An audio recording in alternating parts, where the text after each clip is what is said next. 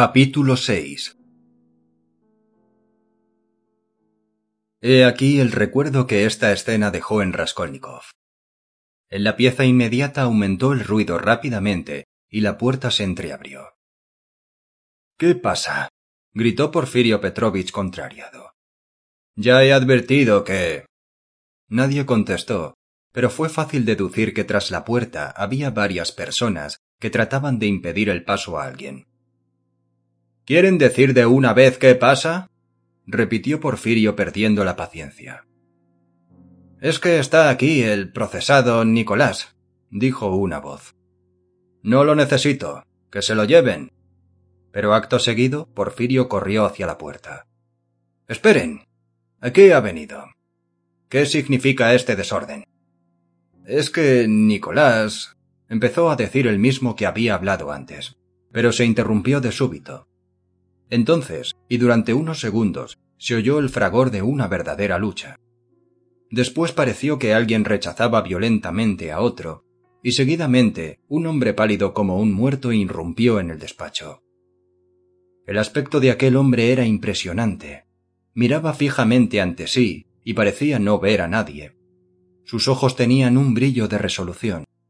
Sin embargo, su semblante estaba lívido como el del condenado a muerte al que llevan a viva fuerza al patíbulo.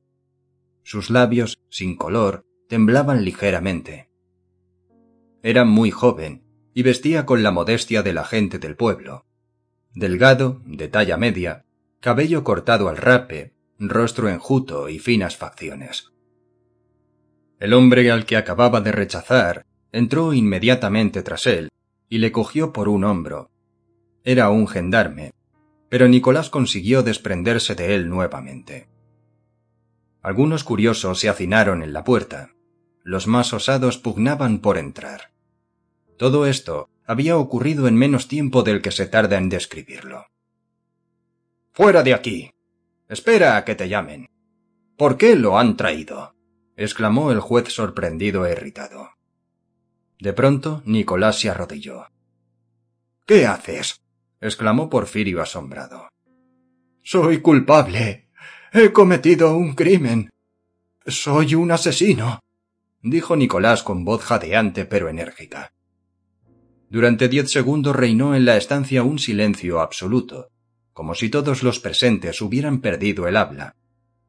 El gendarme había retrocedido, sin atreverse a acercarse a Nicolás, se había retirado hacia la puerta, y allí permanecía inmóvil. ¿Qué dices? preguntó Porfirio cuando logró salir de su asombro. Yo soy un asesino, repitió Nicolás tras una pausa. ¿Tú? exclamó el juez de instrucción, dando muestras de gran desconcierto. ¿A quién has matado? Tras un momento de silencio, Nicolás respondió A Elena Ivanovna y a su hermana Lisbeth Ivanovna. Las maté con un hacha. No estaba en mi juicio, añadió, y guardó silencio sin levantarse. Porfirio Petrovich estuvo un momento sumido en profundas reflexiones. Después, con un violento ademán, ordenó a los curiosos que se marcharan. Estos obedecieron en el acto y la puerta se cerró tras ellos. Entonces Porfirio dirigió una mirada a Raskolnikov, que permanecía de pie en un rincón y que observaba a Nicolás petrificado de asombro. El juez de instrucción dio un paso hacia él, pero como cambiando de idea, se detuvo mirándole. Después volvió los ojos hacia Nicolás, luego miró de nuevo a Raskolnikov, y al fin se acercó al pintor con una especie de arrebato. Ya dirás si estabas o no en tu juicio cuando se lo pregunte, exclamó irritado. Nadie te ha preguntado nada sobre ese particular. Contesta esto. ¿Has cometido un crimen? Sí, soy un asesino. Lo confieso, repuso Nicolás. ¿Qué arma empleaste? Un hacha que llevaba conmigo. ¿Con qué rapidez respondes? ¿Solo? Nicolás no comprendió la pregunta. Digo que si tuviste cómplices. No, Mitri es inocente. No tuvo ninguna participación en el crimen. No te precipites a hablar de Mitri. Sin embargo, habrás de explicarme cómo bajaste la escalera. Los porteros os vieron a los dos juntos. Corrí hasta alcanzar a Mitri. Me dije que de este modo no se sospecharía de mí. Respondió Nicolás al punto, como quien recita una lección bien aprendida. La cosa está clara. Repite una serie de palabras que ha estudiado. Murmuró para sí el juez de instrucción. En esto, su vista tropezó con Raskolnikov, de cuya presencia se había olvidado. Tan profunda era la emoción que su escena con Nicolás le había producido. Al ver a Raskolnikov volvió a la realidad y se turbó. Se fue hacia él presuroso. Rodion Romanovich, amigo mío, perdóneme. Ya ve usted que usted no tiene nada que hacer aquí. Yo soy el primer sorprendido, como puede usted ver. Váyase, se lo ruego. Y le cogió del brazo indicándole la puerta. Esto ha sido inesperado para usted, ¿verdad? dijo Raskolnikov, que dándose cuenta de todo, había cobrado ánimos. Tampoco usted lo esperaba, amigo mío. Su mano tiembla. También usted está temblando, Porfirio Petrovich. Desde luego no ha sido una sorpresa para mí. Estaban ya junto a la puerta. Porfirio esperaba con impaciencia que se marchara Raskolnikov. El joven preguntó de pronto Entonces, ¿no me muestra usted la sorpresa? Le están castañeteando los dientes.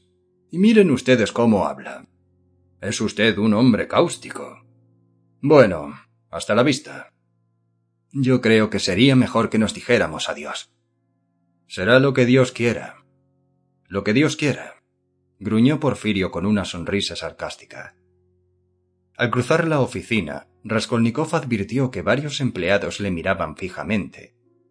Al llegar a la antesala, vio que entre otras personas estaban los dos porteros de la casa del crimen, aquellos a los que él había pedido días atrás que lo llevaran a la comisaría.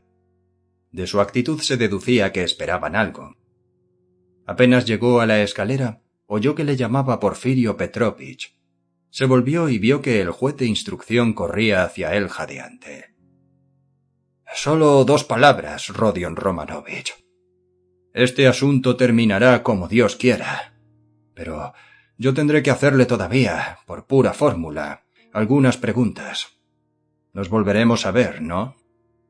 Porfirio se había detenido ante él sonriente. ¿No? repitió. Al parecer deseaba añadir algo, pero no dijo nada más. Perdóneme por mi conducta de hace un momento, dijo Raskolnikov, que había recobrado la presencia de ánimo y experimentaba un deseo irresistible de fanfarronear ante el magistrado. He estado demasiado vehemente. No tiene importancia, repuso Porfirio con excelente humor. También yo tengo un carácter bastante áspero. Lo reconozco. Ya nos volveremos a ver, si Dios quiere. Y terminaremos de conocernos, dijo Raskolnikov.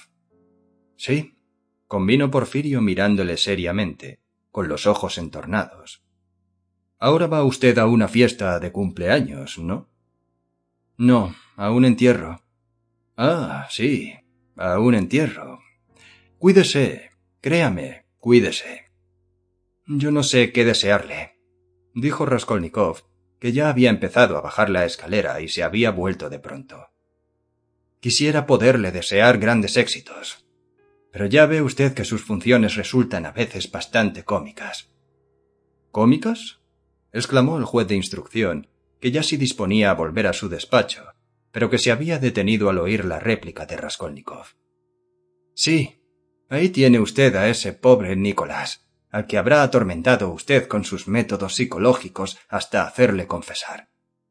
Sin duda, usted le repetía a todas horas y en todos los tonos Eres un asesino, eres un asesino. Y ahora que ha confesado, empieza usted a torturarlo con esta otra canción. Mientes, no eres un asesino. No has cometido ningún crimen. Dices una lección aprendida de memoria. Después de esto usted no puede negar que sus funciones resultan a veces bastante cómicas. Ya veo que usted se ha dado cuenta de que he dicho a Nicolás que repetía palabras aprendidas de memoria. Claro que me he dado cuenta. Hmm, es usted muy sutil. No se le escapa nada. Además, posee usted una perspicacia especial para captar los detalles cómicos. Me parece que era Gogol el escritor que se distinguía por esta misma aptitud. Sí, era Gogol. ¿Verdad que sí? Bueno, hasta que tenga el gusto de volver a verle. Raskolnikov volvió inmediatamente a su casa. Estaba tan sorprendido, tan desconcertado ante todo lo que acababa de suceder, que apenas llegó a su habitación, se dejó caer en el diván y estuvo un cuarto de hora tratando de serenarse y de recobrar la lucidez. No intentó explicarse la conducta de Nicolás. Estaba demasiado confundido para ello. Comprendía que aquella confesión encerraba un misterio que él no conseguiría descifrar, por lo menos en aquellos momentos. Sin embargo, esta declaración era una realidad cuyas consecuencias veía claramente. No cabía duda de que aquella mentira acabaría por descubrirse, y entonces volverían a pensar en él. Mas, entre tanto, estaba en libertad y debía tomar sus precauciones ante el peligro que juzgaba inminente. Pero, ¿hasta qué punto estaba en peligro? La situación empezaba a aclararse. No pudo evitar un estremecimiento de inquietud al recordar la escena que se había desarrollado entre Porfirio y él. Claro que no podía prever las intenciones del juez de instrucción, ni adivinar sus pensamientos, pero lo que había sacado en claro le permitía comprender el peligro que había corrido. Poco le había faltado para perderse irremisiblemente.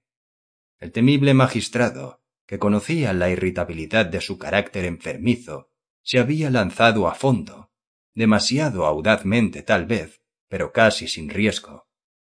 Sin duda él, Raskolnikov, se había comprometido desde el primer momento, pero las imprudencias cometidas no constituían pruebas contra él, y toda su conducta tenía un valor muy relativo.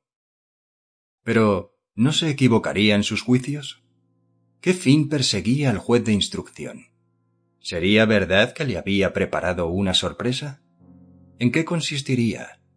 ¿Cómo habría terminado su entrevista con Porfirio si no se hubiese producido la espectacular aparición de Nicolás? Porfirio no había disimulado su juego, táctica arriesgada, pero cuyo riesgo había decidido correr. Raskolnikov no dejaba de pensar en ello.